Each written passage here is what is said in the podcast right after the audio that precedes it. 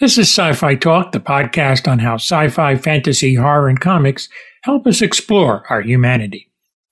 Welcome to This Week on Sci Fi Talk, my episode 5. Here I recap the podcast episodes released this week. The week started off with The Many Lives of Jimmy Layton, which was written by former SCTVer Dave Thomas and also The Road to Perdition's Max Collins. It's about their own version of the multiverse. Dave handled the, the, the quantum physics because he had a, an interest in uh, the many worlds theory. And this is a theory developed by Hugh Everett III, a Princeton physicist in the 50s. And essentially, his concept was based on the famous Schrodinger's cat in a box experiment that the cat's either alive or dead, and it depends on the observer as to whether the cat's alive or dead.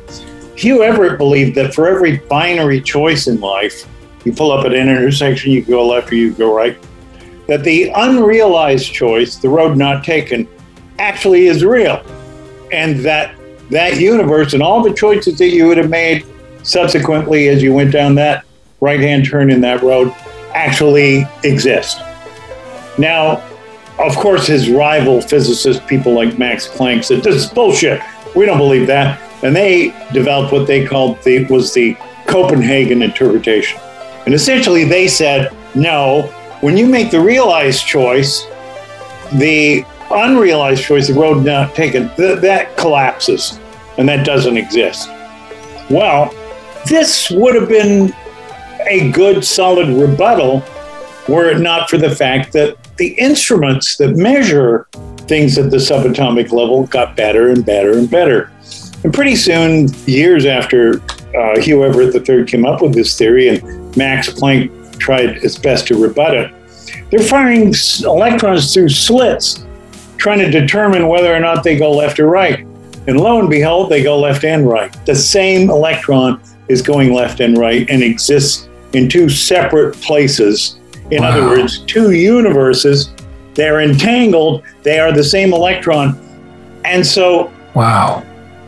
Understanding what goes on at the quantum world is almost impossible because it's not the way we think.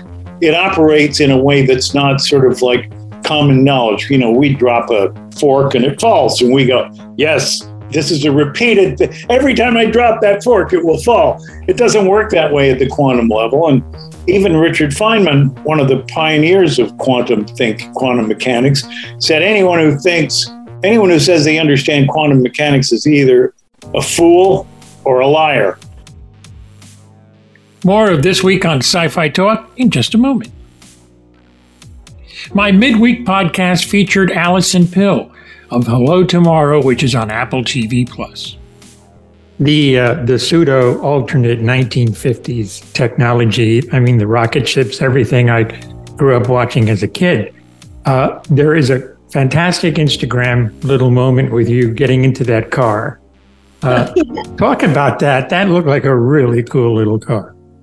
It's a really cool little car. I was also told that it is Steve Urkel's car from Family Matters, which I had not known, but is important because Jaleel White and I share a birthday, which was my claim to fame as a kid.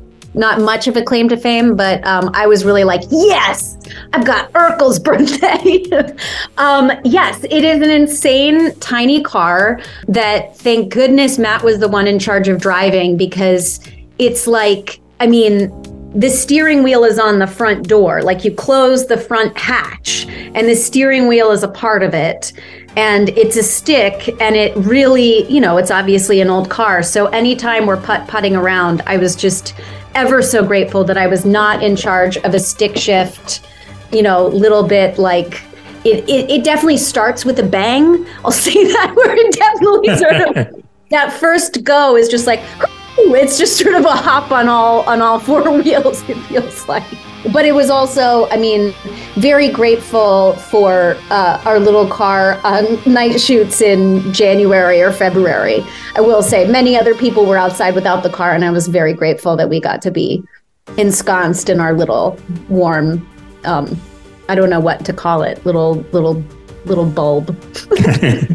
After thursday's sci-fi talk weekly friday's podcast had Kyra Elise Gardner on her documentary on the horror icon and favorite terror doll in Living with Chucky. What kind of inspired that was honestly a lot of fans DMing me on Instagram asking if my dad can make them a Chucky doll. and of course. The, right. And the answer is always this doll is so expensive. It's not something that can just, you know, be put in a toy store. Um, now, you know, even the trick or treat studio dolls that are out there are, are fairly expensive because it's an expensive doll to make. And so I was just like, I should shed a light on how, how much even just goes into making his sweater, his overalls, everything so handmade particularly for this film. So that's kind of what inspired me to film that process was so that people can see it's not even just like there's so much that goes into it before they even get to set on those movies. And that is this week on Sci Fi Talk. I'm Tony Tellado. You can subscribe to this podcast at Apple Podcasts and even on the Podbean app or wherever you get your podcasts.